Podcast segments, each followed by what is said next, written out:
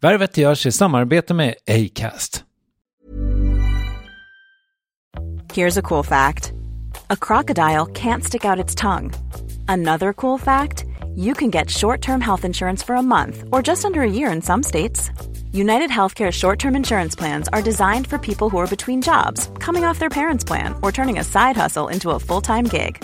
Underwritten by Golden Rule Insurance Company, they offer flexible, budget friendly coverage with access to a nationwide network of doctors and hospitals. Get more cool facts about United Healthcare short term plans at uh1.com.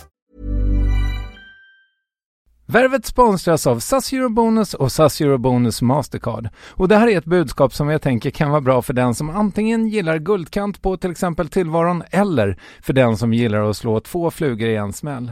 Om jag tittar på vad jag gör av med under en dag så är det typ 85% mat. Kanske tar jag en kaffe ute och relativt ofta unnar jag mig en lunch men framförallt så handlar jag middagskäk och det blir nästan alltid ungefär 327 kronor. Och jag är förvisso med i alla mataffärers kundklubbar så jag får väl något slags luddig poäng på mina köp, men får jag poäng på allt, överallt? Jag får ju inte det och det är dumt, för visst, Eurobonus kan användas till resor, lounger och uppgraderingar, men otroligt mycket mer, som att bo på något av de 250 000 anslutna hotellen som finns att välja mellan. Perfekt om man vill ha en staycation med sin partner eller så.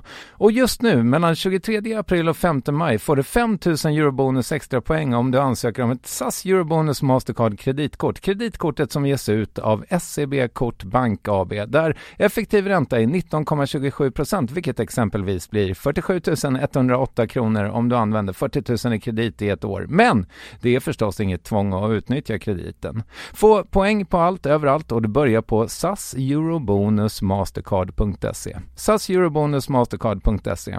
Tack SAS Eurobonus och SAS Eurobonus Mastercard.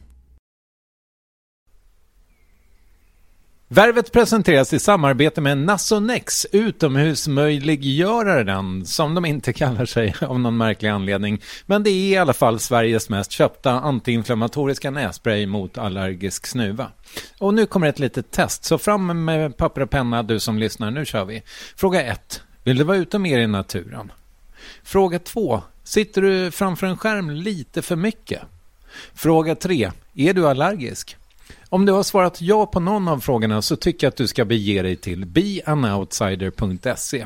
Jag vill för övrigt poängtera att Nasonex nässpray är ett receptfritt läkemedel från 18 år för behandling av symptom vid säsongsbunden och perenn allergisk snuva.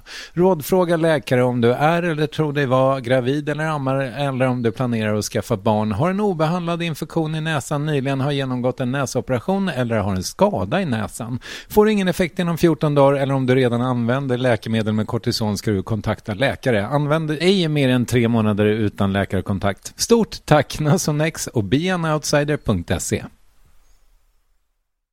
One guy wrote like last year like that he just didn't like my face. he said watching Welcome Sweden it's okay. I just can't stand this the main character's face or something like that. And uh, for some reason, I can't stop thinking about that tweet. Like,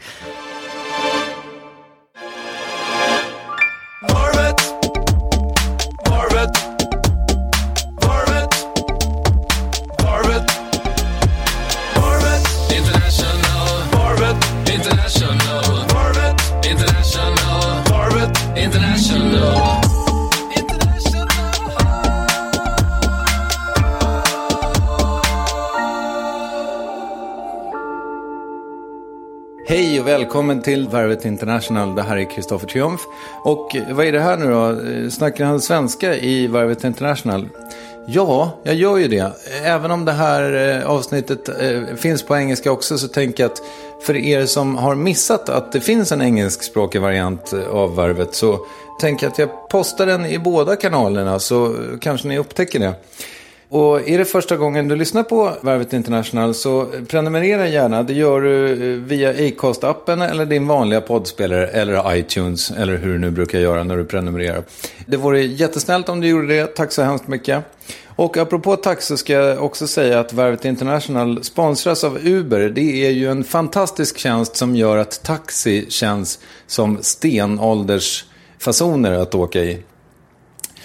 Och då är det så här att Uber har ett rätt fantastiskt erbjudande till dig som lyssnar. Om du inte har ett Uber-konto men skaffar ett med koden VARVET så får du åka gratis för 150 spänn. Och så stödjer du alltså Värvet samtidigt. Så skaffa ett konto nu om du är i Sveriges två största städer eller ska åka dit. Och ladda ner Uber-appen, börja Ubera med koden VARVET. Tack så mycket Uber. Ja, jag har varit lite besatt av veckans gäst och skäms tydligen inte för att erkänna det. Det ska du få höra alldeles strax. Och det där började när jag upptäckte Parks and Recreation för ungefär sex år sedan. En serie som har Amy Poehler i huvudrollen. För sanna komedinördar så är det givetvis synd och skam att jag inte visste vem hon var förrän då. Hon är ju en klassisk Saturday Night Live-skådis. Men hur som helst, det började gå rykten om att hennes brorsa bodde i Stockholm också. Och på något sätt så kunde vi bevisa det genom något slags googling eller hur det nu var. Men sen föll den här Greg Poler i glömska tills något av mina första egna ståuppgig, typ 2011. Då dök han upp på listan över andra som skulle köra också. Det där och att behöva förhålla sig till att ens syster är en av världens absolut största komiker, det ska vi prata om alldeles strax. Och kort efter att jag och Greg sågs första gången så hörde jag ett nytt rykte. Att han hade sagt upp sig från sitt helt vanliga jobb och börjat skriva en humorserie. Och som du kanske vet så heter den serien Welcome to Sweden och handlar om Bruce. En kille vars liv extremt mycket påminner om Gregs egna. En amerikan, Greg alltså, eller ja, Bruce träffar en svensk tjej som spelas av Josefin Bornebusch. De flyttar till Sverige och där börjar serien som också har en massa härliga skådisar från båda sidorna av Atlanten. Som är eh, Lena Olin och Will Ferrell till exempel. Welcome to Sweden drog inte bara miljonpublik i Sverige. Den är också såld till USA där första säsongen har gått på NBC nu i somras. Och det gick fantastiskt. Större än så blir det liksom inte. Typ. Och när vi träffar Greg så är han mitt i inspelningen av eh, säsong två av Welcome to Sweden. Så, från ateljén i mars 2015, Greg Poler. Varsågoda.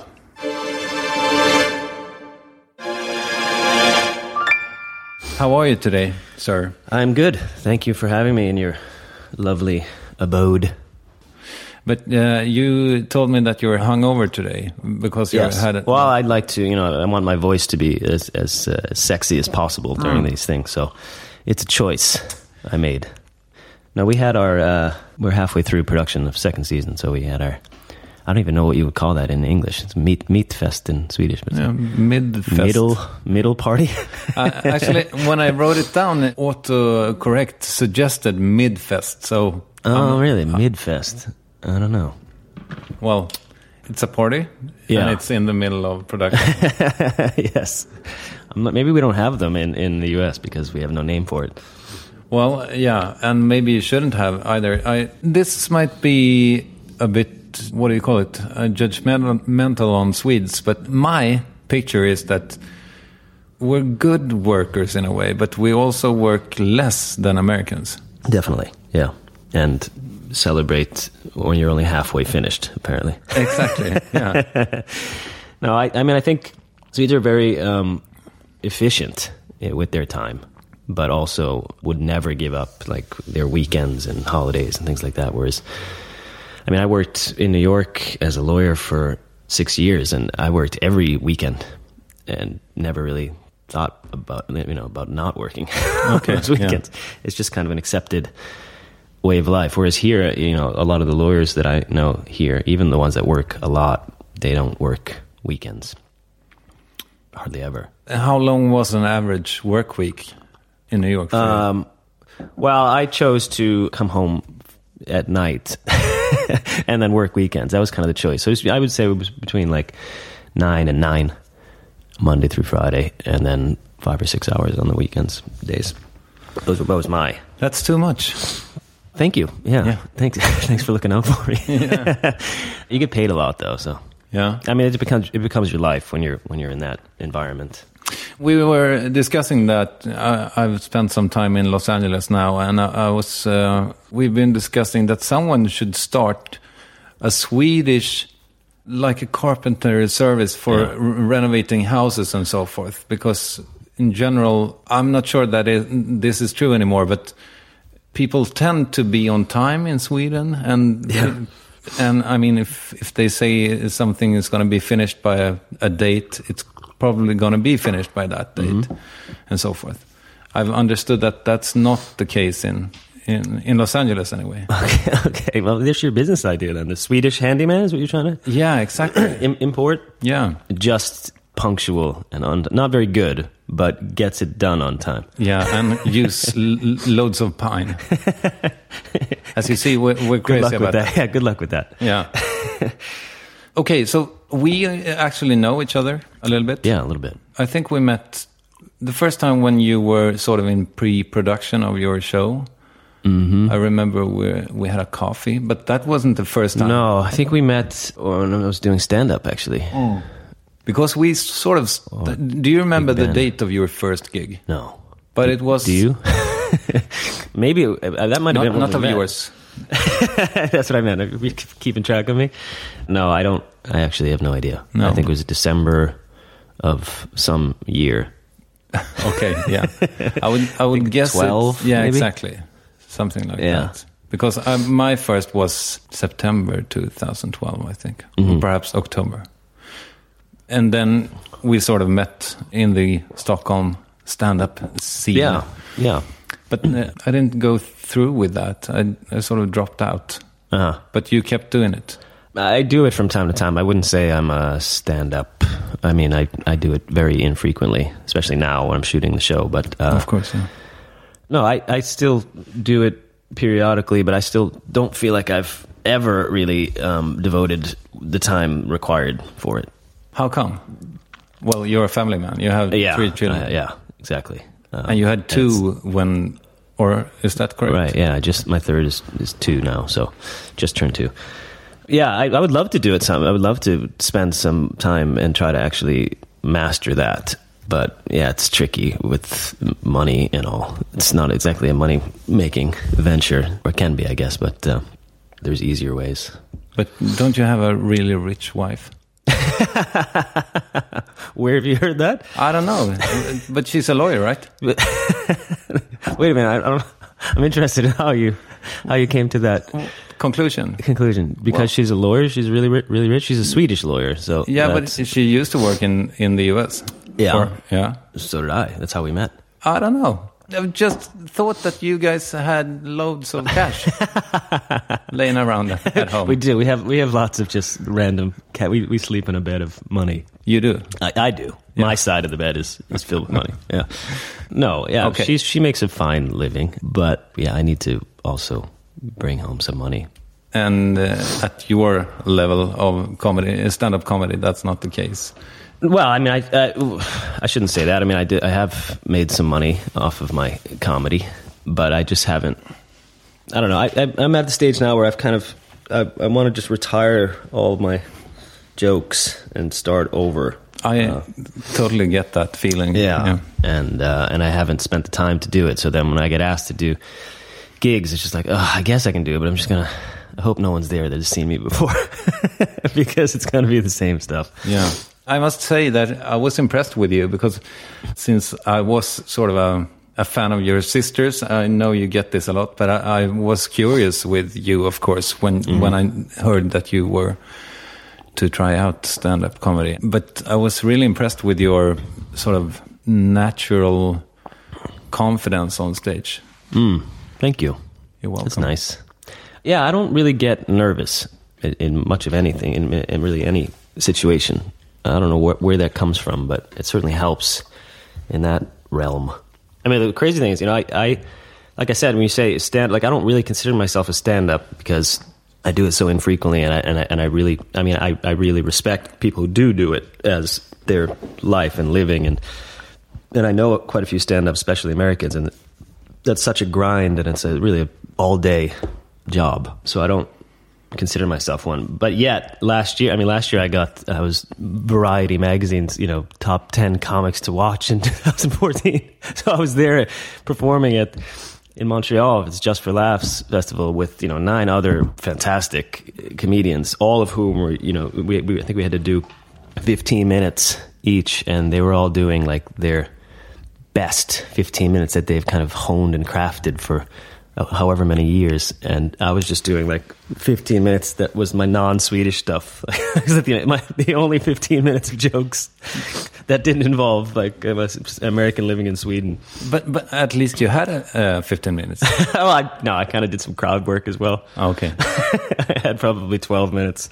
I went fine, but it was just it was it was interesting to be in that setting and and and feel maybe they didn't quite belong there. But I guess I'm I'm a comic to watch. Yeah. For at least last year, maybe this year. Um, you can stop watching. I don't know. I mean, I, I feel part of me feels that I, I, feel like I'm a good comedian. I, I don't. I, I feel like I'm rarely great, if ever. Partly because I don't have the I think in order to be a great comedian, you have to really need it. Like you need, you, you need the laughs. There's certain people you can just you see in, in life and, and on stage that just need it. They need that. You know, they'll go anywhere to get that laugh. And I don't, I don't have that. if they're not laughing, I'm just like, ah, yeah, all right, okay. good. That's it for me, people. Yeah, I, uh, I don't know. I, I maybe I'm too well adjusted. I think for a to be a, a, great comedian? We are at the same age. Uh, we're both 40. I have like six months ahead of the start of you. Uh-huh. Congratulations. Life-wise. How is you. it? How is it for you being 40? Well, it's it's okay, but it, and and the days are numbered now. I'm I mean in nine days I'm going to be 41. So oh, I thought you meant okay. I thought you meant you were dying soon. Well, the days not. our days are numbered. Yeah. Uh, yeah. I don't know what number it is, though. 41, perhaps. Well, yeah. Just take it one year at a time. No, yeah, I'm having a bit of a. Uh, are you having any sort of like midlife crisis? Or Well, I'm Googling Rolexes far too much.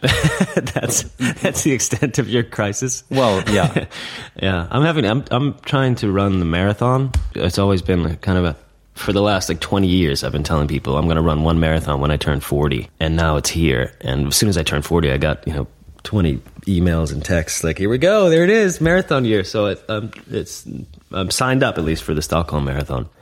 So I'm training now while shooting my show. Is that why you ran here? I did not run here, but no, no, but you came walking in a yeah. There was no parking spots. I had to go park ah, okay. the, right. corner. That'd be funny if I'd read. So yeah, I have some creaky forty-year-old knees that are acting up, but hopefully I'll cross that finish line. It's just uh, forty-two kilometers, right? Mm. Yeah. Yeah. at all at once. Apparently, you can't stop. Well, or maybe you can. I don't know. I, am not rules. sure. But I mean, uh, how do you feel? I mean, you, are when you are changing careers. What, what, were you doing before? I was in advertising. Mm. I, I realized that I needed to be more uh, in center of attention. Yeah, I actually provoked people by saying that I, I, it's, it's, time for me to get famous now. Uh-huh. That's a good goal. To start with that, I, that's like my kid's goal. You know, I've ever watched like all these kid shows these days. Nicola's just like, I just want to be famous. Yeah, it's like there's just a bunch of kids that are famous, and as this the plot for all of these. I know, and someone talked about that the other day. That uh, I was hearing, listening to a podcast, I think, and and uh, that the the old Andy Warhol quote about mm. everybody being famous yeah. for 15 minutes in the future. That that's I mean we've passed that, and in their minds, everybody are famous now because yeah. they sort of have Instagram and they have yeah Twitter and they their opinions matter super much to them. Mm. So nobody thinks that wh why should you spend like 10,000 hours learning something yeah. when I'm already a superstar. Yeah. I think also the, the, the just the fact that everyone's on screen all the time. Mm. And I know with my kids, they're not overly impressed when I'm on television. No. Because they can be on it as well if they just set the camera up right. or if they're calling their grandparents, you know, they see themselves on the screen. So uh, I think it's lost a bit of its magic to that generation. But I don't know. I mean, for me, it's, I, I am petrified. Uh, I mean, changing careers this late in life was like probably the scariest thing I've done. It's still scary for me. I still feel, I feel like I'm working – much harder at this job than I did at my old job because I'm, I mean, it, it, I have kind of everything on the line. I, I, you know, I don't think I can go back. Why? going back would just it would just be like uh, just that feeling of failure. Yeah, but but you do have the education and so forth. Yeah, so, so I know, but it's just I don't know. There's something about going back that would just be supremely depressing. Is there some part of you that uh, that regrets that is reg- regretful about changing career or taking the step? No, no, not at all. I just I'm scared in the sense. I mean, as a lawyer, you know, it's a pretty safe career in the sense you know exactly where it's going to go, and you can you know you can kind of map out your next forty years. Were you a partner at the firm? no, I was uh, no. I, I was in New York for six years, so I didn't quite. You you usually get around this eighth or ninth years when you Okay. become a partner. And then here I was just working with a bunch of American lawyers who married Swedes. Yeah, and that wasn't uh, because you didn't. You did something else, right? In Sweden, you didn't do. You weren't in court. No, no, yeah. I mean, you kind of can't. You, to, to do a, you pretty much have to go back and do the whole Swedish law thing if you want to go go that route, which I couldn't do. So in, in some ways, it was it was easier. The move to Sweden was kind of like a middle step away from my old career. So I, I don't think I would have even dared to do it if it was if we were in uh, in the states. But this kind of it was the first step towards a new life anyway, and you know might as well go all the way. But I'm super scared. I mean, I, I still, especially because in this business, I mean, once the like I said, you can't map out. I don't know what's you know if if this show ends, if this is the final season, then it's it's like it's scary. I mean, I'm writing a movie and and, and developing another show, but don't know if that's going to happen. I mean, it could be a period of total nothingness. You said that you wouldn't have dared to try in in the U.S., but would you have? Could you have done it in New York? No. Well, Time it just scope. would have been too much to give up, I think, too, in terms of the job. You know, it was making so much money there that I think it would have been impossible to come home to my wife and say, I want to do comedy. That money you didn't obviously stuff it in the mattress. No, that's the money that's on my bed Okay, uh, that I'm yeah. rolling around. yeah.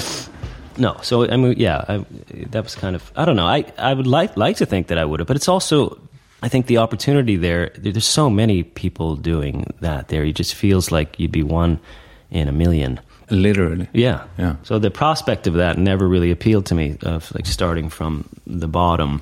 And I think if I had done the same thing in the U.S., if I had written the same show, if I, you know, if, I, if we were living in New York and I wrote Welcome to Sweden and, and pitched it to someone in L.A., I think maybe they would have bought it, but they wouldn't have let me play the role. I don't think, or be involved in the show at all. Just uh, you know, paid me for it and Yeah. moved on with some other more famous actor. So it, it was great. I mean, I, I, to go the Hollywood route through Sweden is this is really the only place that it could have happened for me. I think. Let's Go take for it back to the beginning, and we'll get to Okay. the present in in a way. Excuse me. You were born in Boston, Yeah, basically. Massachusetts. Mhm, yeah. Super hard to pronounce. Yeah, I know. I like the way you did it, though. It was good. Have you been practicing? A little bit. It was good. was it even perfect? It was perfect. Yeah, Okay, thank you. yeah. And that was a little bit more than 40 years ago. I've been told. I don't remember that exact moment, but yes. What What do you know about your birth? About the actual day of it? Well, yeah. Not much. I mean, I know m- my mom always talks about that in those days, they literally knocked the woman out. like they gave them some sort of crazy drug cocktail. Okay. So they were passed out Uh-huh. when the when the when the babies came out. Which is fascinating. Yeah, that's really fascinating. How it was could a seventies trend. No pain, but you Well- don't remember it. Okay, it wasn't a s- No, Caesar no, no. It was, it was a natural birth, but I, I mean, I'm sure they were. She was conscious, but doesn't remember anything. It was in some sort of like fog. Was your dad in there? I would assume so, but I'm not sure in the room. Okay. Yeah, it's interesting. I actually don't know much about my birthday. Next time you're on the show, I want to know more. Full, yeah, let's just just talk about that. Yeah. But I came the- out totally naked. I'm pretty sure. Yeah. Yeah, Unprepared. yeah, and your parents were, or perhaps even are, teachers. yeah. They were.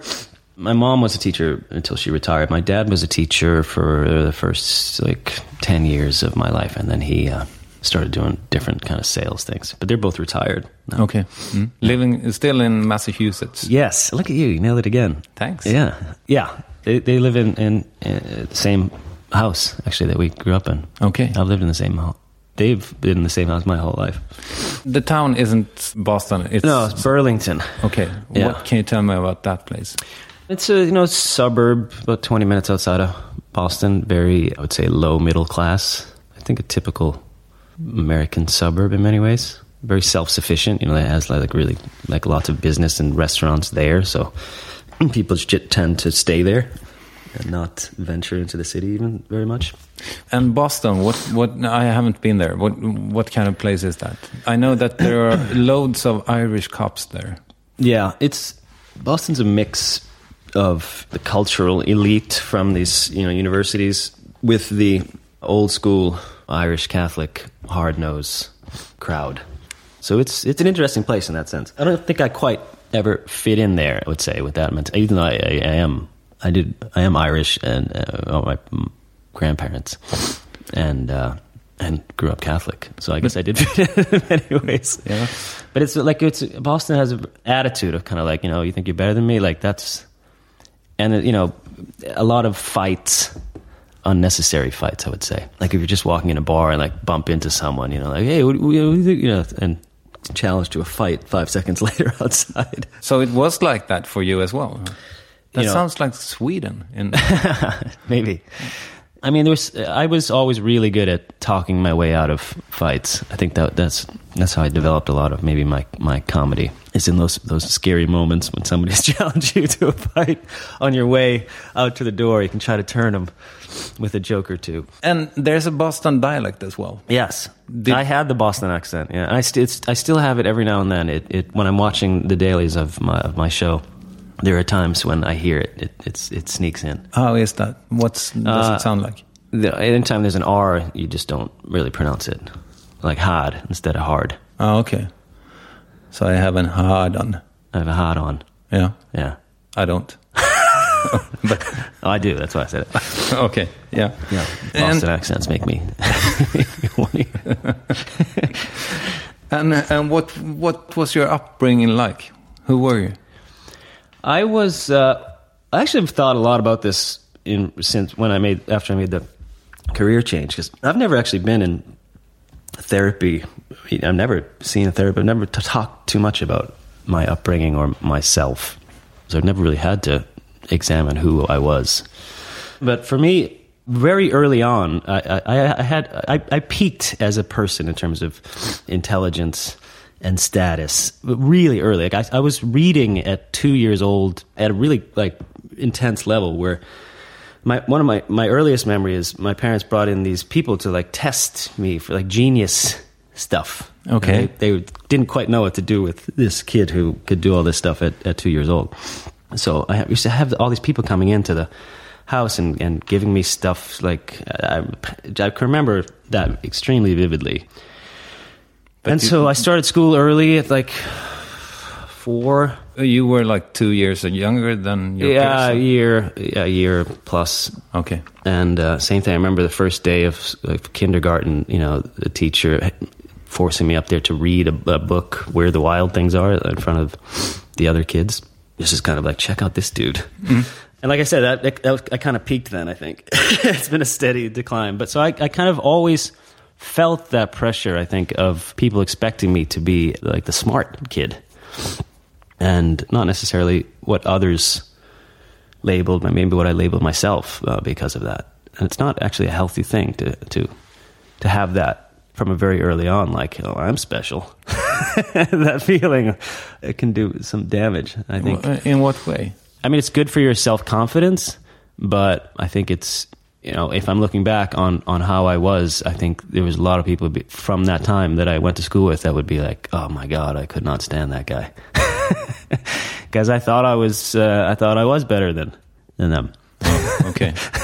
Enough people tell you it, you start to believe it yourself, and I think it, it also kind of made me lazy because it, it- school came very easy to me at a young age, and I, it just seemed like it was going to be a, a breeze, and I didn't have to work at it. And then once the rest of everybody else caught up to me, I didn't have any work ethic whatsoever. So I really had to restart that almost at, at like 16, where I uh, finally started actually studying. Okay, yeah. Prior to that, it was all just easy. Okay. And you had like straight days up until then? Yeah, or- pretty much. Yeah. yeah, yeah. So I, I think like that was kind of my role. I think in the family. I think my sister was allowed to be a more, a little bit more. She did well in school as well, so it wasn't she was a bad student. But I always kind of felt that pressure, like you know, she's gonna do whatever, but you have to do something with this. And I think with with you know a lower middle class family, it's it's very important. Like the job, you know, thing is you know get a good job, make a lot of money, provide for your family, and and if you're if you're good in school, everybody is pushing you. Like you know, you have to don't waste this. You know, use it. Find a job where the, being good at school applies, and um, so in many ways, it kind of felt mapped out for me. I think in that sense, I kind of knew I, I wanted to go the law school route fairly early on, even in high school. Why? Why? Uh, how? How did you get that idea? Well, I think you know I was just looking for, like I said, you know, it's it's kind of a it's an institutional kind of thing. If you if you do well in school, you get into a good law school, you get a good job as a lawyer, make a lot of money, you become a partner. You can I can see it. It's it's one of those things where you know your your ability in school can can get you there. Yeah, but so And that's what I was interested. I mean, interested you could have become a medical doctor as well, Yeah, I'm not not really into cutting people. helping people. no, no, uh, no, no, never interested. I'm not a science guy at all. Okay, so. but a money guy. Not so much money. I mean, it was more just it just seemed like a, a way, an easy way, or not an easy way, but a, but a, a secure way to um, to get where I want where I wanted to be. But in in high school and so forth, you weren't. But you weren't a nerd, right? You were. No, well, I shouldn't say that. I guess you know you. No, I wouldn't say that. No, I was I, I was uh, was also really good at sports, which helped socially. So I was, I was a really good basketball player, tennis player. But you were fairly short. Yeah, thank you for that. But you were good in basket anyway. Yeah, my father was uh, also shorter, and he was a fantastic basketball player in, in Okay. college. So that rubbed off a bit. Yeah. All right. I mean, it was it, it was a you know white suburban league, so it's you, you don't have to be too tall to, Okay. to play there. Boston feels like a baseball place to me. Yeah. For some reason. It is. Okay. Yeah. Were you good at that as well? I was a good baseball player. Yeah. Yeah. It sounds very uh, now. Now I'm reverting back into my. but yeah, I was. I'm. I'm. I'm good. Any sport with a ball, I think I, I'm. I'm pretty. I get good hand-eye coordination. So yeah, I did that, and and I, I th- I think you know when high school came around, I was kind of rebelling a bit uh, against what I was earlier on in in life. So I was. I got into a lot of trouble in in, in high school. Okay. For smoking weed. No, there was no weed in in our high school. We we missed it. How come? Just drinking. That sounds strange. I know. It was uh, let's see, it's like late '80s, early '90s, and it was just a dry period uh, in, Okay. in, in the town. Yeah. I don't know. There was there was there was weed before us and after us, but Okay. no, we were there. Strange. College is when I really started getting into that. All right. We were at who you were in in school. So Yeah, yeah. So I, I I don't know. I, I don't know if I would recognize that kid anymore in some ways. But I was yeah. So I was kind of all over the place in terms of I did well in school, but was kind of hanging with you know a slightly more rebellious crowd, drinking a lot in the in the woods, getting chased by policemen, sometimes getting caught. even that. Yeah, Okay. I had some, yeah, some run-ins with the local law enforcement. I mean, that's what at that time, at least, you know, the, that's what the Boston suburbs were. Was you know, kids who got chased by policemen became the policemen and mm-hmm. chased and chased. The chasers became the chasees, or vice versa, and that's what the only crime in in the town was underage drinking. You know, so the entire force was just involved in trying to find kids in the woods. Did you get like a fine for that or something like that? Yeah, well, I had to. Well, yeah, I mean, I got caught a couple times. I had to go to these like classes instead of. I could have gone to court, but instead they had this like almost like drug and alcohol treatment stuff. That all the it was just a bunch of teenagers who got caught in the woods. Okay. sitting around being forced to watch videos and talk about their lives. And that's when you decided to be a lawyer. That's when I said, yeah, I can make some money off of people like myself. Yeah. Yeah. You said that you were good in sports, but that wasn't like, was that a passion of you? Yeah, I mean, Of there was a time. There was times. I mean, I, I, I, I wasted so much time on on basketball in particular. It just drives me crazy when I think back on it. You know, the amount of hours. I mean, I still, I, mean, I can, I still can shoot, and you know, but it's a skill that otherwise doesn't come in handy very often.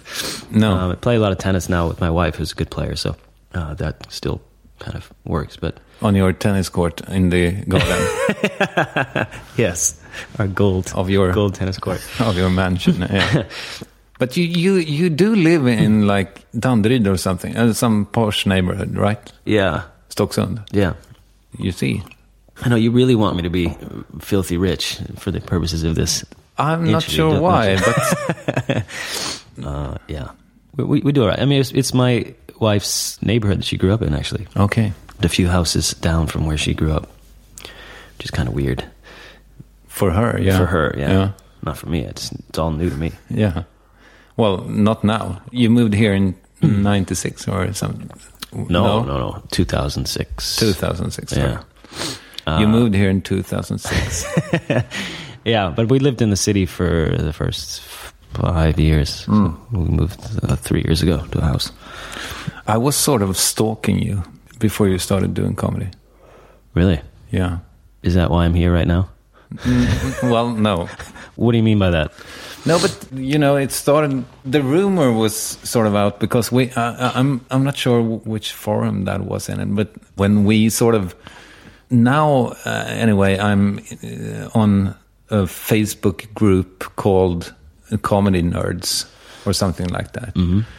and there was a rumor about Amy Poehler's brother living in Sweden, and and you were sort of in the in the phone book or something like that. So you, it was actually possible to Google you, mm-hmm. but it stopped at that. So if you if you had any like, well, syringes in the mailbox or so, that, wasn't, you? me. No. Okay. That's kind of a soft stock then. Well, it was. Yeah. Yeah. It was Oh. all Google. Yeah.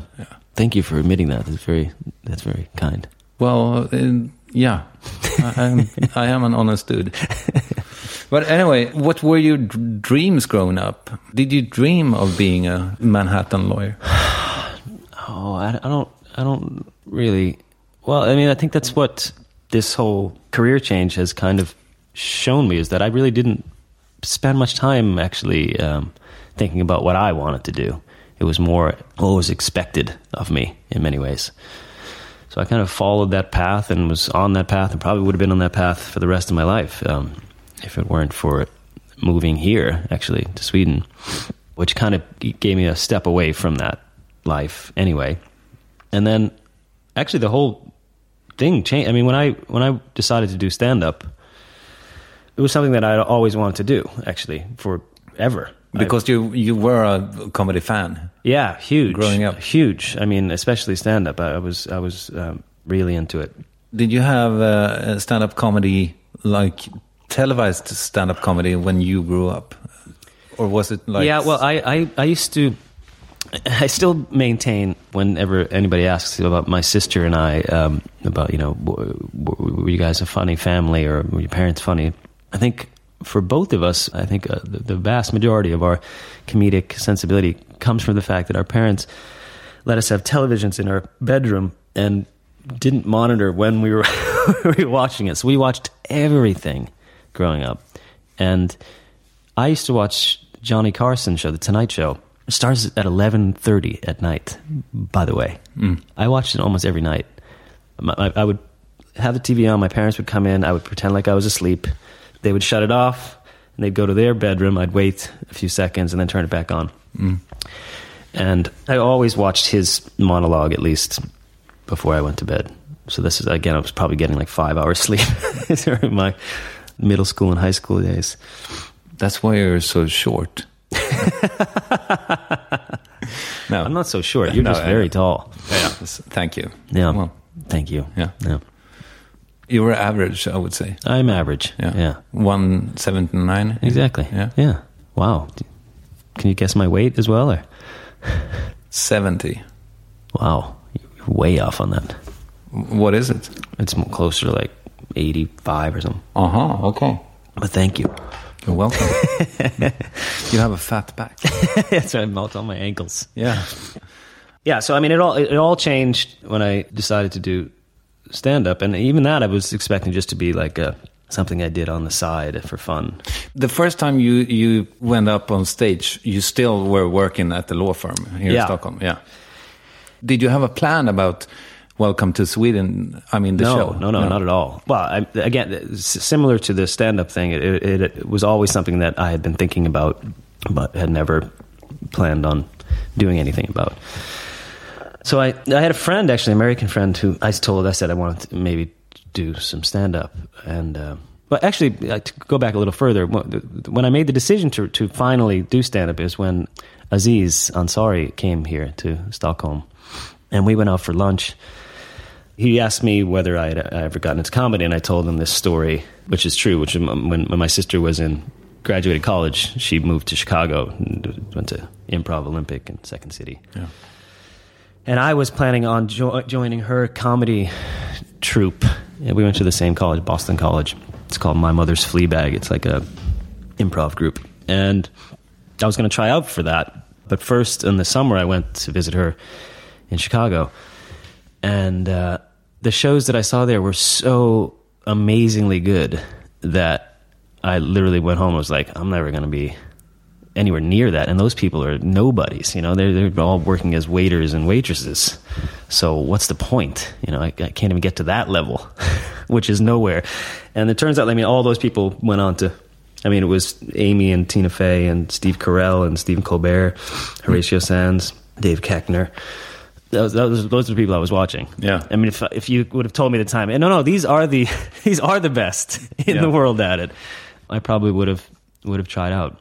So I was telling Aziz that story, and he said to me, "Oh, really? I have the opposite story. You know, the first time I saw someone doing stand up, I was like, I could at least be as good as that. Like, and when he said that, I was th- I was thinking, you know, I was thinking kind of the same thing last night when some of your opening acts were were, were going on. I had that same thought when they when they were performing, saying like, I, I'm pretty sure I could be at least at that level. Yeah. Um, and so that was that kind of started in motion. I was like, I'm going to do that someday.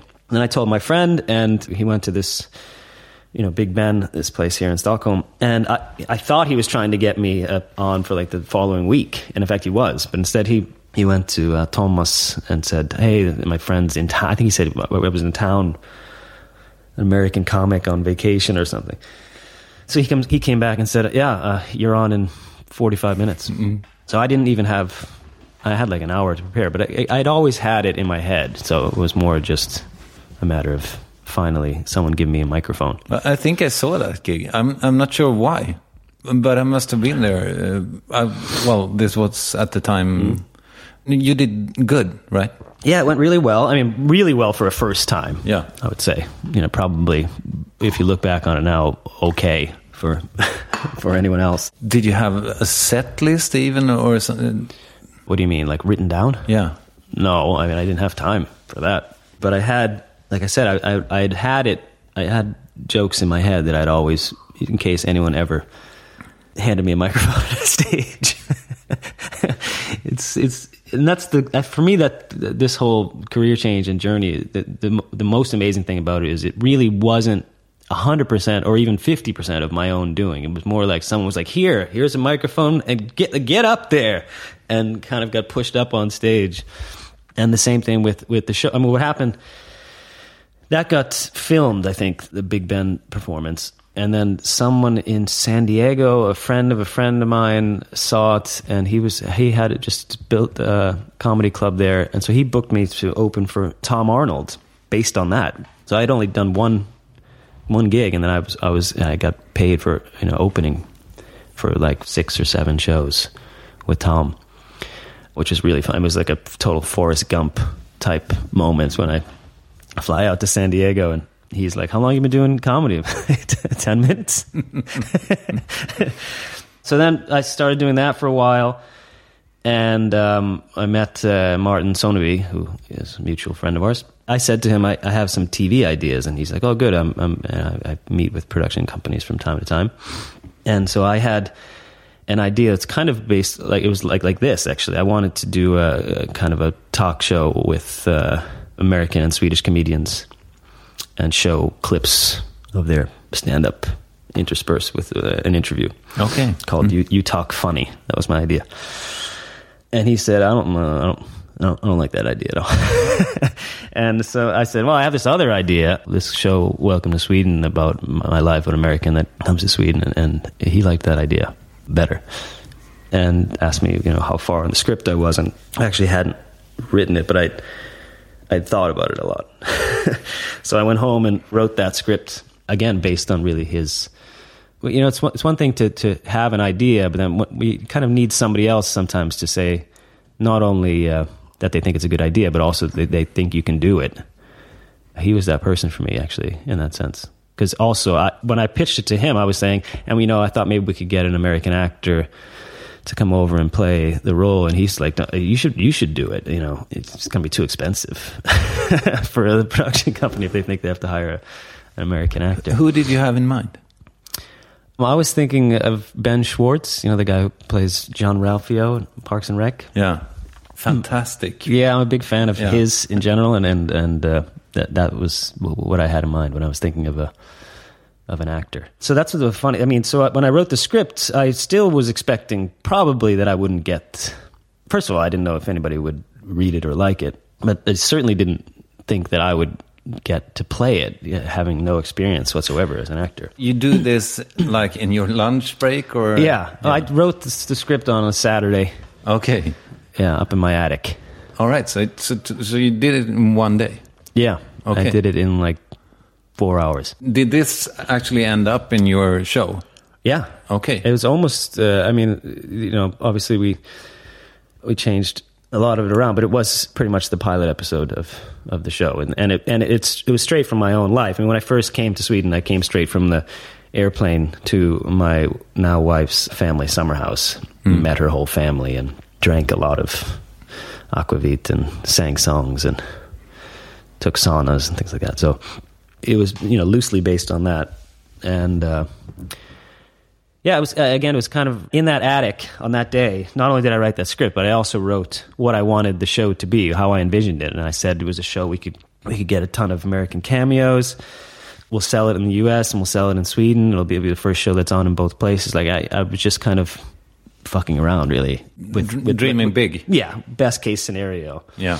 And by the and way, it all happened. and by, and by the way, why not do that? Yeah, I think that's that's. I mean, that's certainly a lesson to be taken from that. Is is you know, oftentimes you limit yourself, Of um, course. in what you think is possible.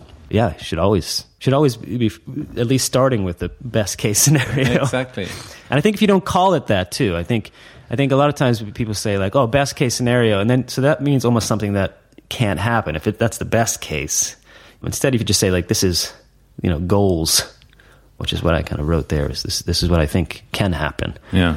if everything goes right, and it did. Yeah, it was it was crazy. And then when I met with Felix Herngren before that meeting, I was so prepared to defend. I wanted to at least be able to audition for the role of Bruce at that point because I was really into the script and the character. And so I was kind of practicing, like I was like coming up with my list of five reasons why I, someone with no experience, can still, you know, be the lead actor in this show. Expecting that to be the biggest hurdle in this meeting. Instead, he came in and said, "Hey, I read the script. Uh, you know, I really, really like it. Um, I just had a couple questions. Like, when you move, it, it's going to be you, right? You're you're you're, you're going to be playing Bruce." And I was like, "Uh, yeah." And that was it. That was the only dis- discussion we had. It turns out later I learned from people that they we filmed auditions for the role of Emma, and those were actually my auditions. So they told me after the fact that they were actually filming me Aha, okay. Uh, but I didn't know that. I thought I'd already had had the role at that point. Aha, okay.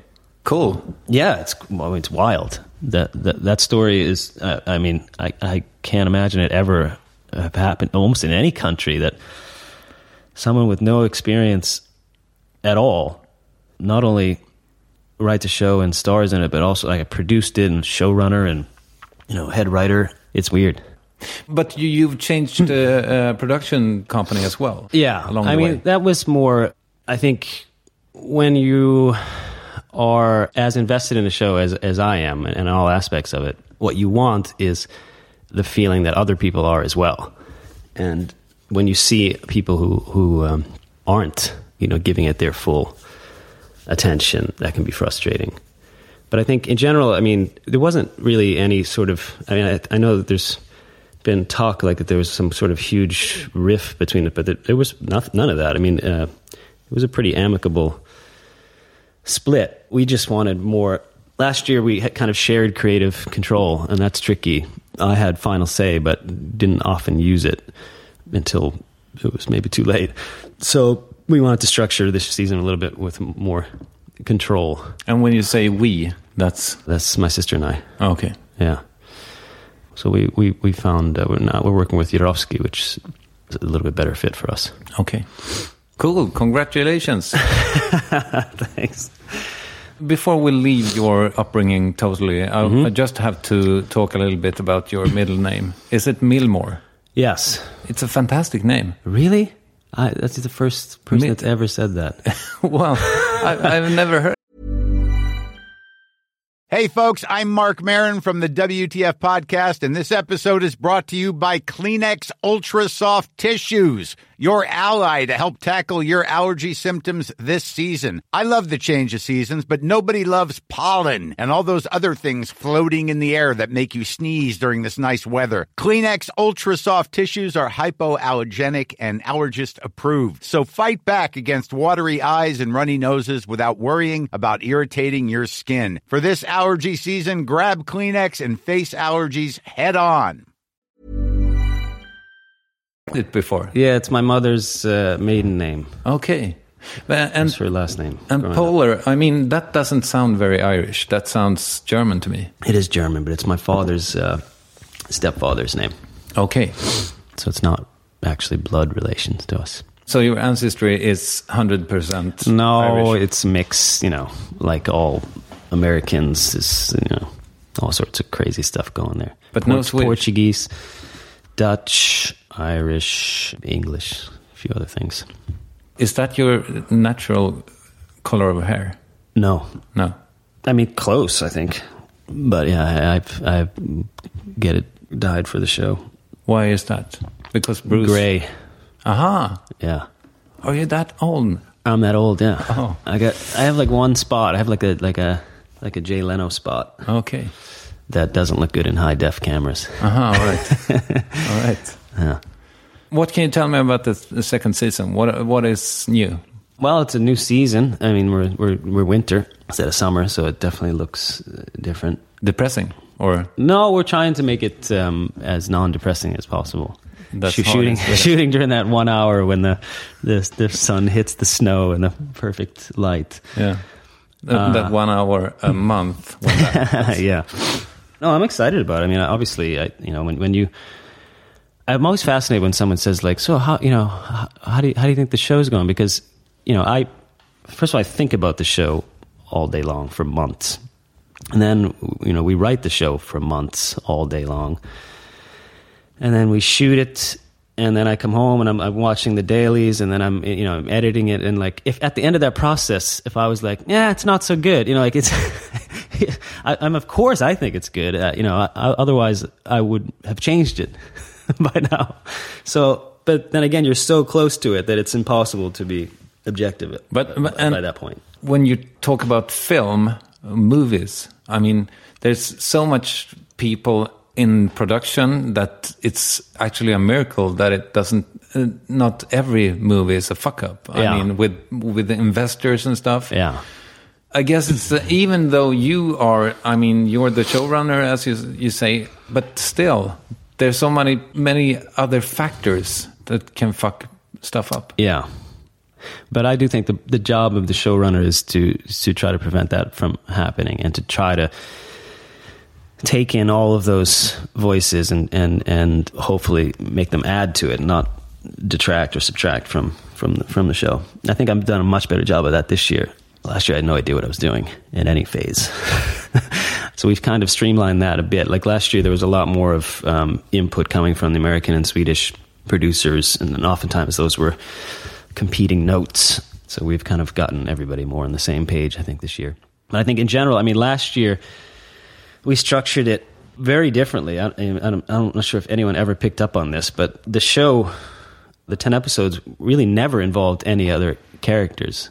Unlike uh, almost every sitcom nowadays, which has an A, B, and C plot, our episodes last year, we just had like basically Bruce and Bruce and Emma plots the whole time. There was one storyline that didn't involve them, and that's when Bruce went back to New York, so that we had to fill the time. And that was a choice we made. Was to make it really only about the two of them, and make that season be all about their relationship and his whether he's staying or not. I think season two now we, we've we've that's done. That story is done. I think now it's it's it's structured at least in a more traditional way where we're utilizing the the other characters and giving them their own storylines. What, what mistakes did you do that you're not going to repeat on this season?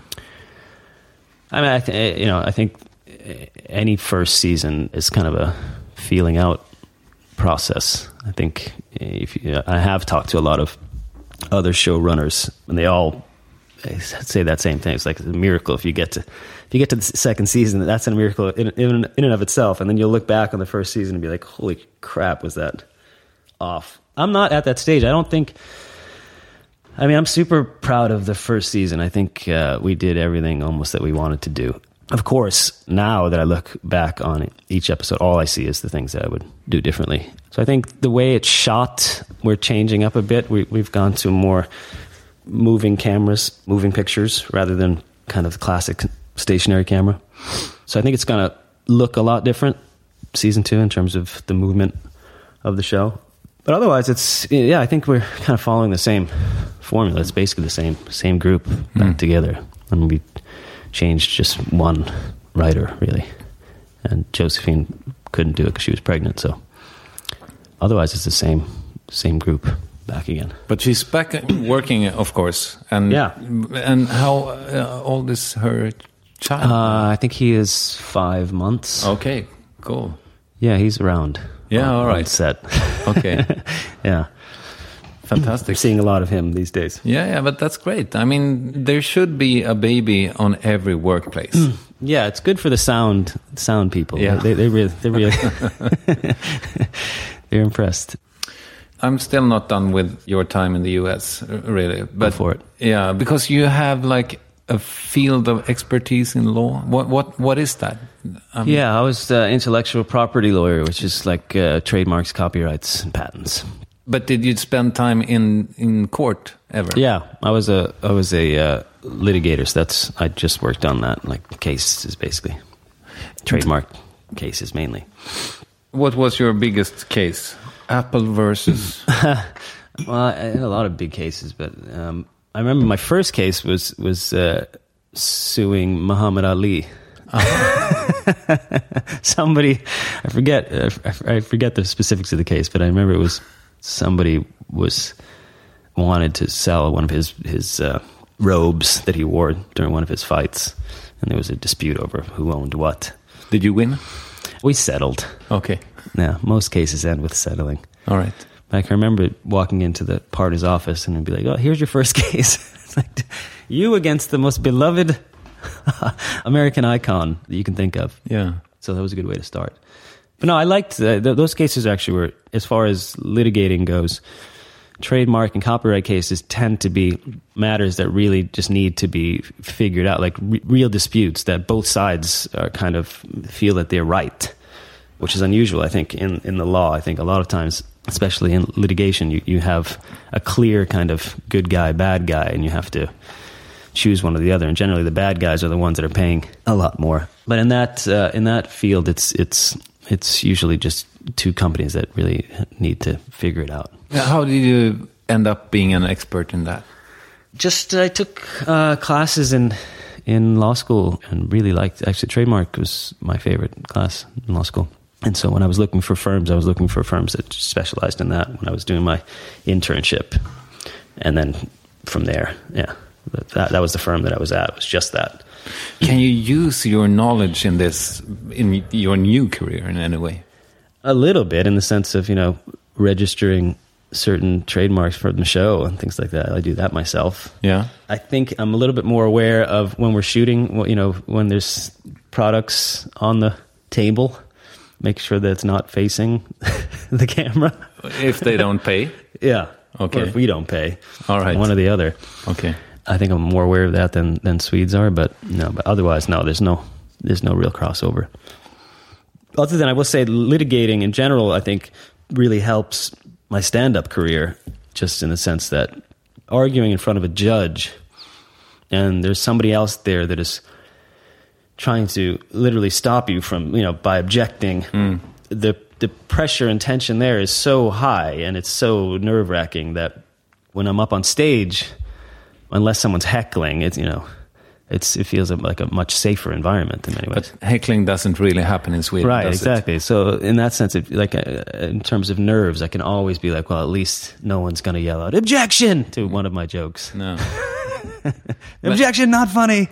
But if if if you are to heckle Greg Poehler, that's how you do it. that's uh, yeah, that's the blueprint. yeah. That's actually really funny heckle now that I think about it. In Yeah. general, Yeah.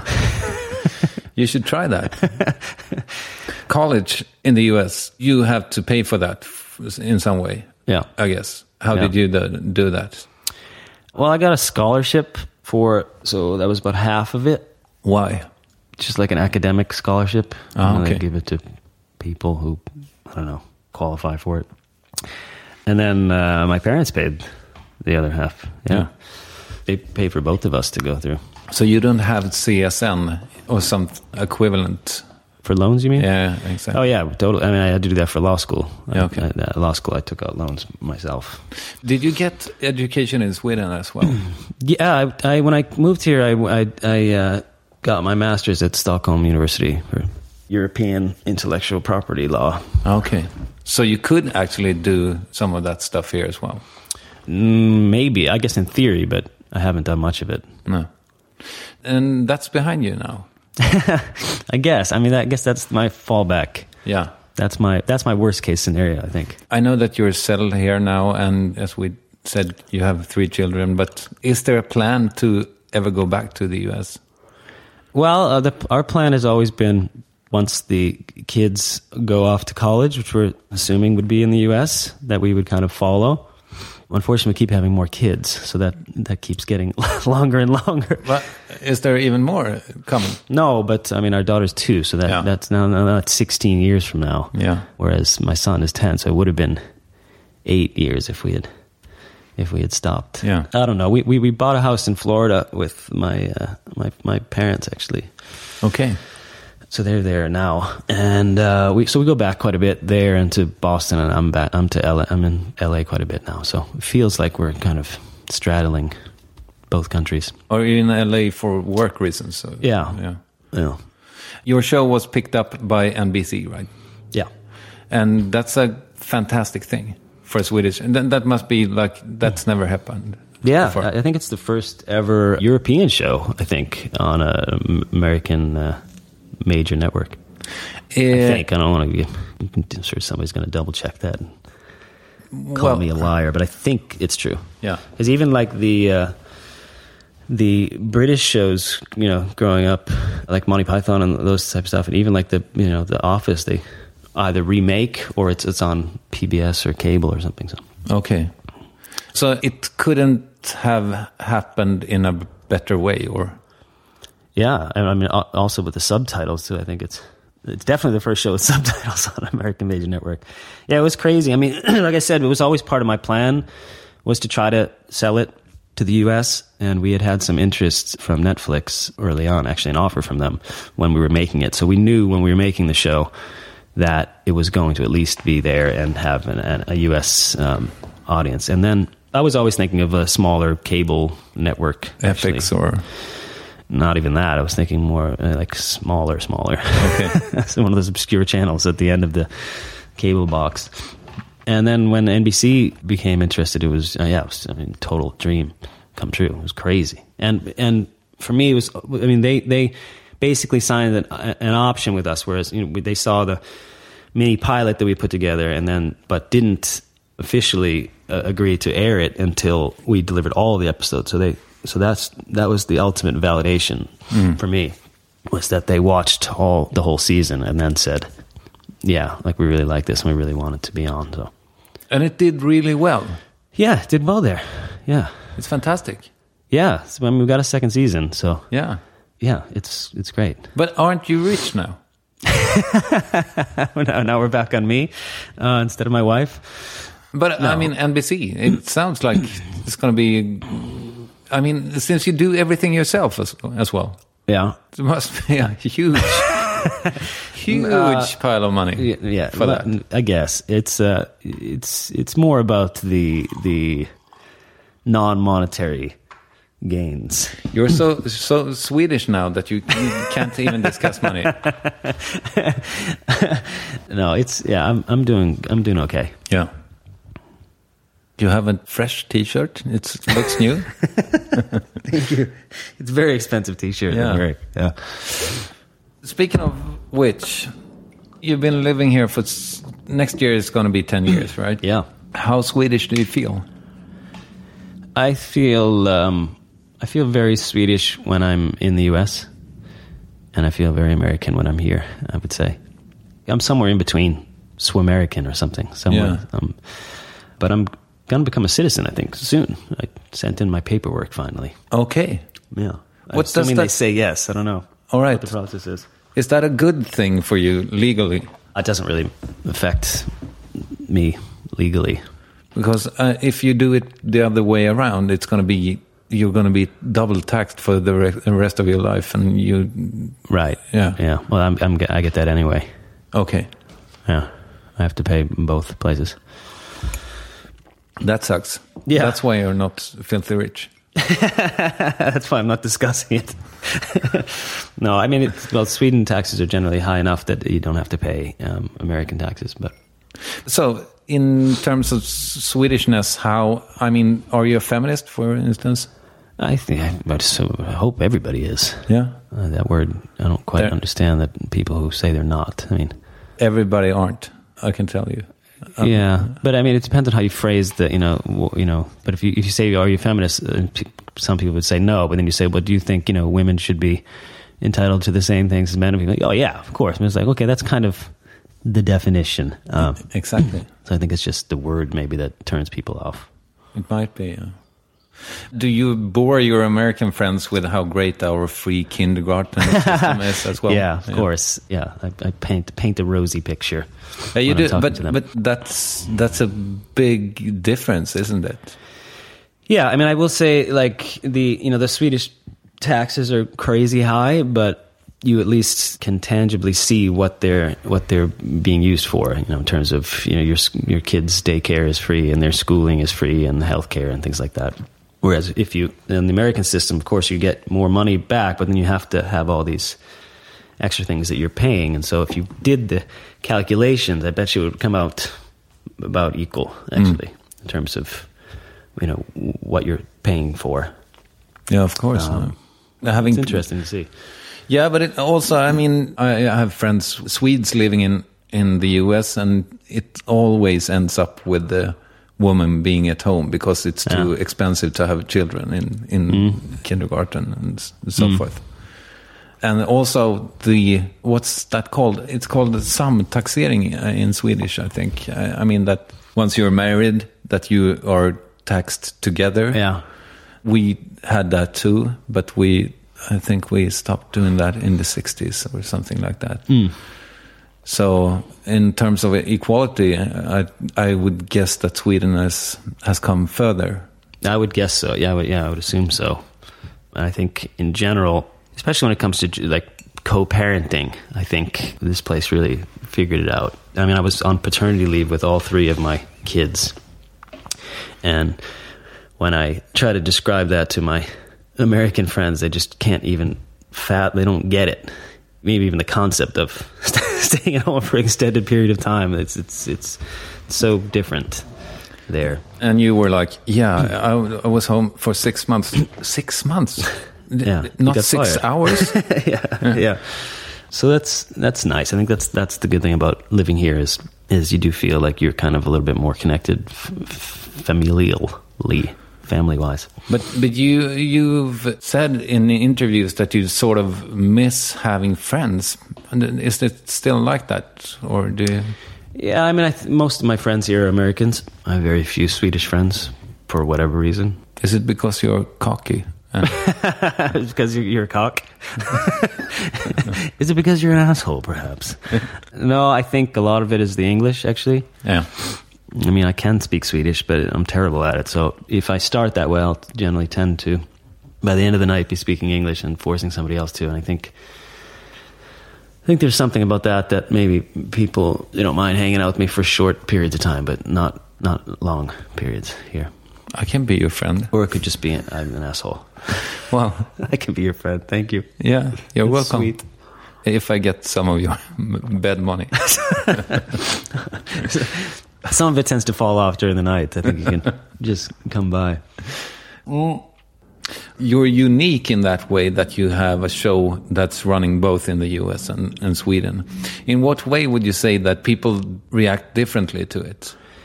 Yeah, it's it's fascinating. I think when you, like the show itself is almost like a sociological experiment to see you know what people take away from it. And I think in general, I mean, I I think partly because it was my first show and I was kind of intensely diabolical on figuring out what people were saying. I mean, there's nobody that knows more about what people think of my show than I do. I've I've read everything, like on everything, every tweet, every blog, every article in both places, and in, we're on in a bunch of different countries too. I've even read those articles. Google translated them. Okay, yeah. and I think in general, when it comes to the audience, the audience is pretty consistent in, in all these countries. We tend to have about like 80% people that really like it, 10% that don't really care, 10% that think it's the worst show they've ever seen, uh-huh, okay. which is odd to me that that, that, that, that happens. But I think that's almost as good as you can do for a, a comedy is batting around 80%. So I'm super happy with it. I think the interesting, like if you look at critics in, in the US, we did really great. And you know, the, again, like eighty something percent of all the reviews there. If you go to like Rotten Tomatoes, but they were reviewed as like this really low key, subtle, charming show. Swedish critics like think that we're way over the top slapstick. it's that that's fascinating to me to see the same show being being perceived so radically different.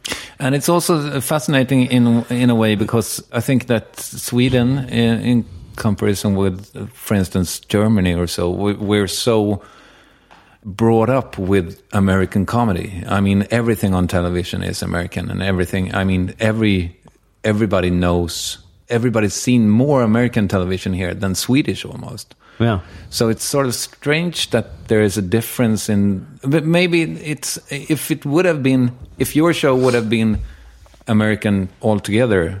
It might have been perceived differently here. Exactly. Maybe, yeah. I don't know. I mean, you know, you, you talk about like Swedish critics. You're really talking about like you know one or two people that kind of dominate the conversation and, and keep right. I mean, you know, we had one critic that wrote like five articles uh, about the show. We only had ten episodes, and he like you know kept kept. It's a weird phenomenon to not like a show and then to continue watching it and to continue writing about how much you don't like it. Yeah. I mean, generally, I would think that if you didn't like it, you would just not watch it anymore. No. Um, Is that the guy that you went into a debacle with? Uh, Yeah. It was Yeah. medial. uh, Well, Yeah. we don't have to get into that, but we could get into it. It's pretty interesting. Okay, let's do that. You're not fascinated by it. yeah. Because what happened was that he wrote, as you said, tons. Yeah. I mean, it was really, you know, like I said, we, we had 10 episodes, and I think he wrote four articles about, you know, how much he hated the show. And then the last one was, was like, uh, it's this word in Swedish like saw, you know, saw, I got like sawed. It's like a thing, you know. I totally sawed this, uh, this. What? Look how like I totally trashed this. Check it out. You know, spread the link. So it's a thing to kind of really take some show down, I guess, because I've seen it now. Not just shows, but people too, Yeah. or speeches or something. Seems to be a very Swedish thing. We don't really have that concept in the U.S. where you a critic like tries to write something that just totally takes something down. No, you have that. Uh, what's it called on Comedy Central when you you have roasts, Yeah, uh, sort of, yeah. but it's not the same thing No, because you're no. that's sort of tongue in cheek. yeah. Right? So anyway, so in, in this final article, you know, again he says, you know, you know, I hate the show.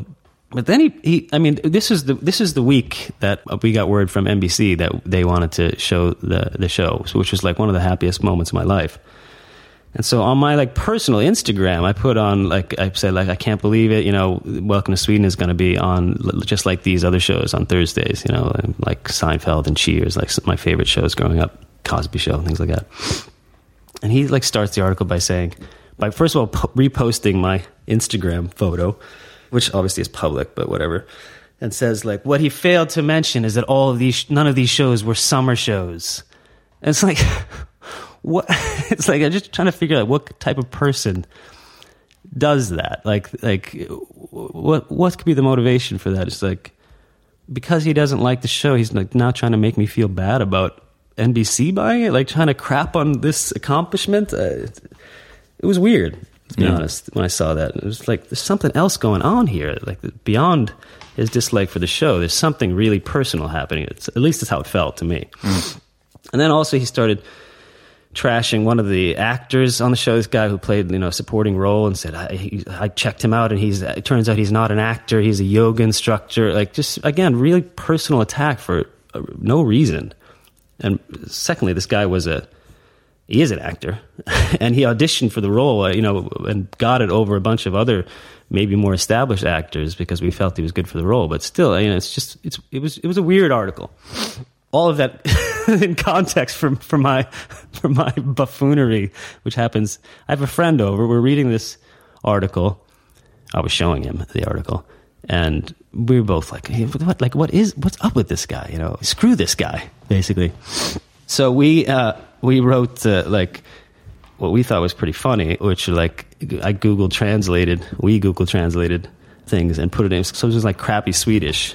I think I posted like three things, like it's it's hard to write with your head up your ass. this is why you know people who works with this guy you know doesn't like him. It's just really stupid, silly stuff that we thought he would read and delete. Hmm. In fact, he did do that for mine. I think I posted three things, and I don't think any of them are up there. Obviously, knowing they were fake, and all from you know a flood of them coming into this blog. Keep in mind, I'm 40 years old, by the way. so this is what 40 year old fathers of three do. But it was such like a non like I don't know. It was uh, you know a two minute thing, and we we we went out play golf, and then uh, wake up the next morning and there's an article, another article, number six, that's uh, pinpointed that these came from you know my area where I live, and uh, uh, I couldn't believe it. I mean, partly because it was just such a stupid, like, not thought out thing, two minute thing that became this big story. And then my publicist said, you know, don't do anything. Just it's a small site. No one's gonna, you know, just. And I was like, I'm not going to let this be out there. I'm, I'm to at least to admit that I did it. And that he was actually right. I shouldn't have done that because then it became, you know, welcome to Sweden star admits net hate, which is like a Swedish thing too. I don't know what it was, cyberbullying, I guess it would be. Yeah. Which you know, it's not the case at all. It was more like the headline should have just been like "Welcome to Sweden creator is an idiot." Like that would have been. I would have far preferred that. But since that time, it, it, it's gotten a lot easier for me because he's conti- the guy's continued to write stuff like. he- But- but you had a big expose about you know all the problems on set and that uh, FLX walked away uh, without wanting any money, which is like just completely false. You know, we had to pay millions of crowns to to move on from that deal. So it just it's it's helped me in the sense that it's it's been further evidence that there's just something else going on uh, with with that guy. But but you had to sort of publicly apologize. I didn't have to, but but, I but you did it. did. Yeah. yeah, I mean, it was a silly thing. I mean, I, honestly, I just felt I I thought he would just erase them. And they made the choice, obviously, that it would be, you know, get more hits again to to embarrass me, and Yeah, they're entitled to do that. If I, if I, I mean, I, I own that. If they, you know, but uh, but for me to all of a sudden in in the- in in that uh, relationship to all of a sudden be be the one labeled as as the bully, it's just laughable to me. But also, I mean, you know, it, same thing. you know, They they posted the one bad review we got in the U.S. Of course, and then the latest thing for him is you know because we had like you can, like I said, you can see uh, our reviews in the U.S. They're they're actually quite good, and uh, he claims that yes, you know, the L.A. Times and New York Times and Hollywood Reporter and all those places gave us good reviews, but they weren't the top critics. So the so now he's in an effort to prove that he his viewpoint is right. He's now going after he's now trashing you know some of the critics from the top entertainment magazines in the U.S. Have you met him personally? No, I, that's what the weird thing is. It's it's it's a weird. Um, I just don't quite get uh, the motivation. Uh, you know, to to be so for someone you haven't met to be so uh, hateful of you and your show. And like I said, it, you you know that bad reviews are going to happen, of course, and that's fine. I, I mean, I, we had some bad reviews in the U.S. too, but they just wrote it and moved on. They didn't write it and then try to prove that it's objectively a bad show. It's it's weird. It's it's weird to me to I don't know if that's a Swedish thing or, or what, but to want to be so right that you want everybody else to agree with you. And then when when the evidence is to the contrary, when people like it and when other critics like it almost uniformly throughout the world, and to still say no, no, no, no, not that they don't count. That they don't. It's still my. It's my opinion that that matters. Uh, But I mean, now it's now that I see that, it's so much easier for me because I mean, I'm sure there'll probably be a five thousand word article about this now that we're talking about, and and second season, ten more articles about how crappy it is. So I'm definitely ready for that. I would like to meet him someday. I think that would be fascinating. Yeah, maybe Yeah. you could have lunch. Yeah, I'm sure he would love that. Yeah, Yeah. I would just like to. You know, have so full of questions for him. I, you know, I I just don't quite understand that type of uh, person. You should do a promo for season two when you meet him, Yeah, or not.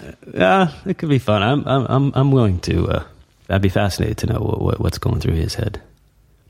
You also said that you are working on a, a movie. Yeah, yeah. I'm writing a movie with uh, Cecilia Forss. Aha. Yeah. Um, Fantastic actress. Yeah, she's great. Very- it's, very, it's kind of a reverse. It's also. about a uh, Swedish actress that moves to LA. She's great. It's called Saga. So I'll hopefully be done with that and pitching it in June when I'm out there. Fantastic. Yeah, Good luck with that. thanks. I'm developing something else with Ulf Kvensler as well, which was based on a Swedish idea of his that we're going to try to sell in the US as well. Okay. Yeah. Fantastic. It's a good it's a good time now for Swedes in LA it seems. Yeah, Sweden's a hot brand. Yeah, and it's also I mean being in Los Angeles it's sort of every other person that you meet is a Swedish. so you can't really t- talk shit about people anymore behind their backs. Can I ask you because you knew when you decided to write the show and sort of do comedy instead, you knew that you would be compared to your sister, of course. Does that uh, sort of piss you off that you still have to sort of um, relate to her in any Yeah. given situation? I think it's like this one. Um, it's good and bad. I think there's good parts and bad parts of it. I mean the the good part, of course, is I, I don't think anybody would have given me the chance actually if it wasn't for that. I think I got a lot of benefit of the doubt, which like, well, let's hope there's there's something else in that family, some level of talent, and I think it draws more attention to the show because of that, which is good.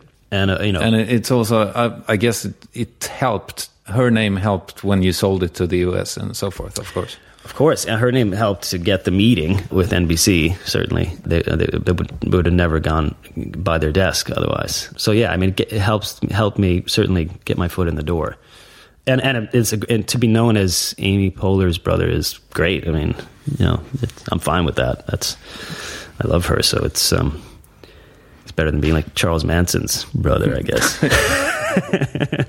uh, I wouldn't assume so. Maybe I don't know. I hear, I hear he's a great guy, his brother. But the flip side of that, of course, is like you're saying. You know, like a lot of reviews. Sometime uh, last year were like, and I think the New York Times review in, in general, which I always think about because it, it was a really great review. Actually, they really liked the show. They liked the characters. But they were like, uh, but you know, he's the weak link, you know, and he's not as good as his sister. And a couple like that. It's like, oh, man, I, I hope I'm not as good as she is. That would be, imagine how badly that would speak of her, someone who's been doing it for 20 something years, to have her brother just on his first try be better. Yeah. I think there's no other job where, where someone would expect you to be as good as someone who's been doing it for 20 years. And so I think that those comparisons are a little unfair for, for that reason, just for experience reasons, and also because my character is more of the straight guy in the in the show uh, as well. So it's not I'm not trying to be overtly comical in my role. So yeah, and and also you know a little bit of a chip on my shoulder, like which maybe you sensed when when, when that last question, when the NBC question, because you know I do sense that you know that that that. Uh, feeling is is out there in terms of you know a lot of people saying like oh you know she got her brother a show like you know she went to NBC and said I want my brother's show on. Whereas to me knowing how hard I worked on the show and then delivering all the episodes to them and having them watch it and having them really base their decision on the the actual show the content of the show like I said of course the only reason why they watched it is because of her and her connections. But I feel like I really earned that myself in terms of um, getting it on the air there and um, the success of the show. I feel, you know, is a result of a lot of my own hard work. Mm. So when you work on something so hard and so diligently and for so long, and then someone says like, "It's her show," or "You're the only reason why you got it is because of the connections," of course, it's it's it's hurtful. But on the other hand, I mean, not to, to, sort of take down what you're saying, but I mean, if you have, when your movie is out and your next show is out and you are on season seven of, of Welcome to Sweden, I mean, it's going to be a different thing, but you, you're still going to, I mean, as you say, you, you've been in the business for like two years yeah. and she's been in it, in it for 20. It's, of course, I mean, yeah, I mean, I, it's. I, I, think it'll always be. It's, I can't imagine. I, I think it's a. It, it would be difficult for me to overcome that and not always be viewed as just uh, her brother. And like I said, I'm actually generally fine with that. It's not something that bothers me. It bothers me more when when you know the perception that I feel maybe sometimes that people think that. Um, the show itself is kind of the result of her connections, but, but there's nothing I can do about that and also when it comes to com- comparisons, I mean, like I said, like a, uh, the New York Times article, for example, you know, they, they, they praise the show, they praise the other characters, and the and the and the scripts, and I mean, I did all that, you know, a, but he's not funny. Is, mm. is the thing? It's like, okay, but I wrote, I, I made those characters and and and wrote that those lines, so my character's not funny, maybe, but I'd like a little more credit there. So I think in general, I mean, not just when it comes to my sister's connections and things like that, but in, the stage I'm in right now in general is somewhere in between being unbelievably thankful and, and, and have so much gratitude for being given the opportunity to do it. And then the flip side is a huge chip on my shoulder because I've been working so hard, you know, that, you know, it, it becomes almost defensive in many ways. Yeah.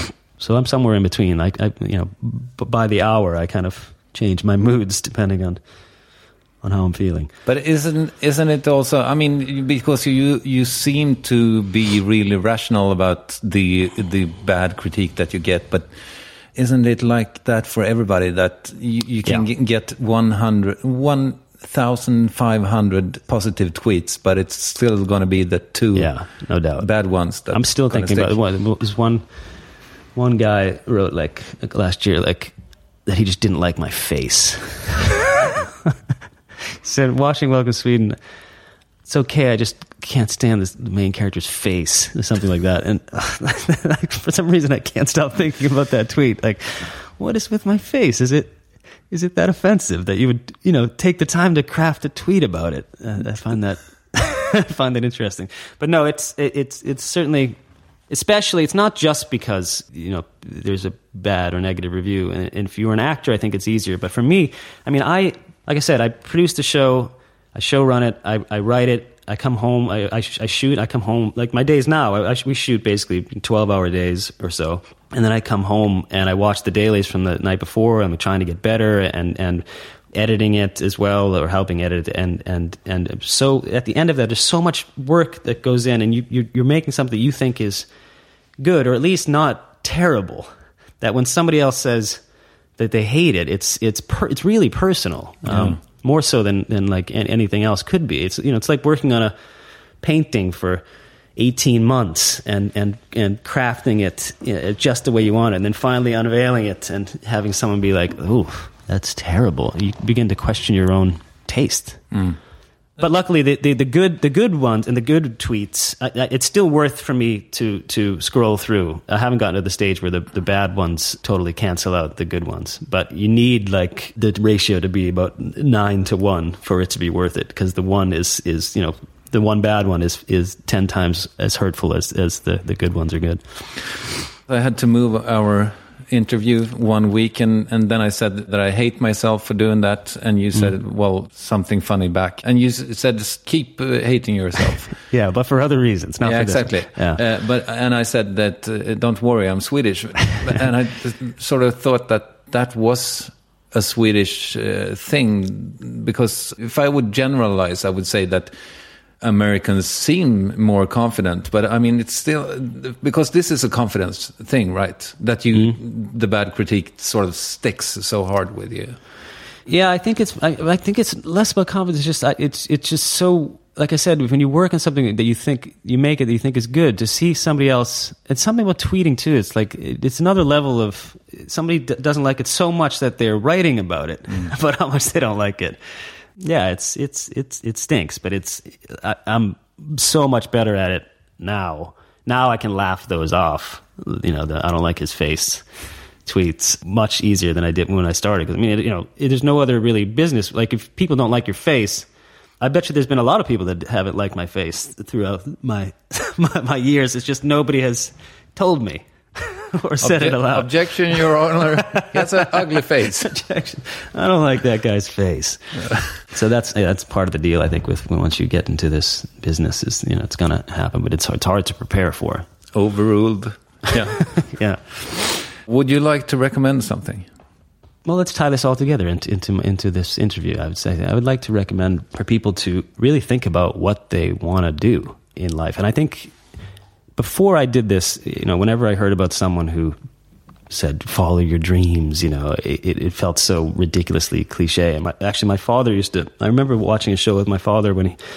Somebody was saying that, and he was like, "Oh, give me a break. Follow your dreams." The only, the only people who say that are people who who became successful. You never hear the person who followed their dreams and didn't make it. And he was like, "Those people would be take the job, you know, take the take the steady job."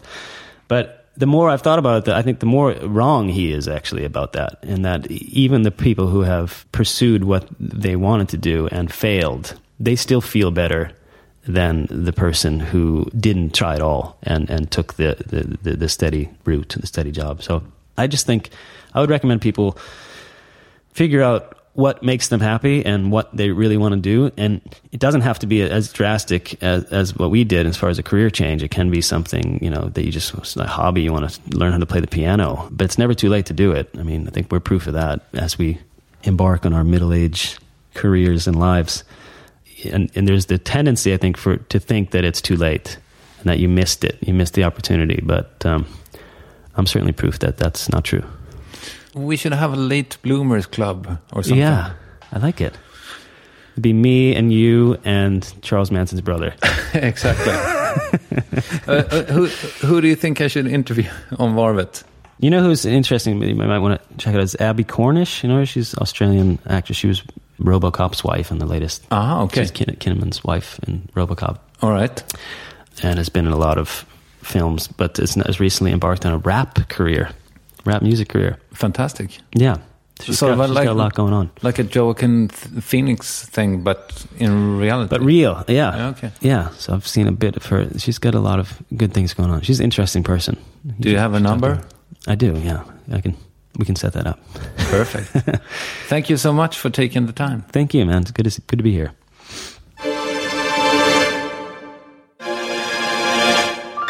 Okej, det var Greg Poler det. Och om jag tar med mig något från den här intervjun så är det väl att eh, man kommer rätt långt om man bara struntar i självcensuren och kastar sig ut. Ja, det låter lite klyschigt kanske, men eh, det är ju verkligen eh, sant. Tack så hemskt mycket för att du lyssnade. Gav det mer smak så prenumerera gärna på Varvet International. Följ Greg Poler förresten i sociala medier. Han heter G Poles, G Poles 22 på Instagram och Greg Poler på Twitter, tror jag. Jag heter för övrigt att Triumf och Varvet International heter Varvetpodd på Twitter och Instagram. Så var det med det. Tack så mycket till Uber som sponsrar Varvet International. Och älskade lyssnare, skaffa ett Uber-konto och ange koden VARVET så åker du alltså gratis för 150 spänn. Tack till Lovisa Olsson som klipper och tack till Kristina Görling Birro som producerar. Vi hörs på söndag om du vill i vanliga svenska Varvet. Hej, hej! When you make decisions for your company, you look for the no-brainers. If you have a lot of mailing to do, stamps.com is the ultimate no-brainer. Use the stamps.com mobile app to mail everything you need to keep your business running with up to 89% off USPS and UPS. Make the same no-brainer decision as over 1 million other businesses with stamps.com. Use code PROGRAM for a special offer. That's stamps.com, code PROGRAM.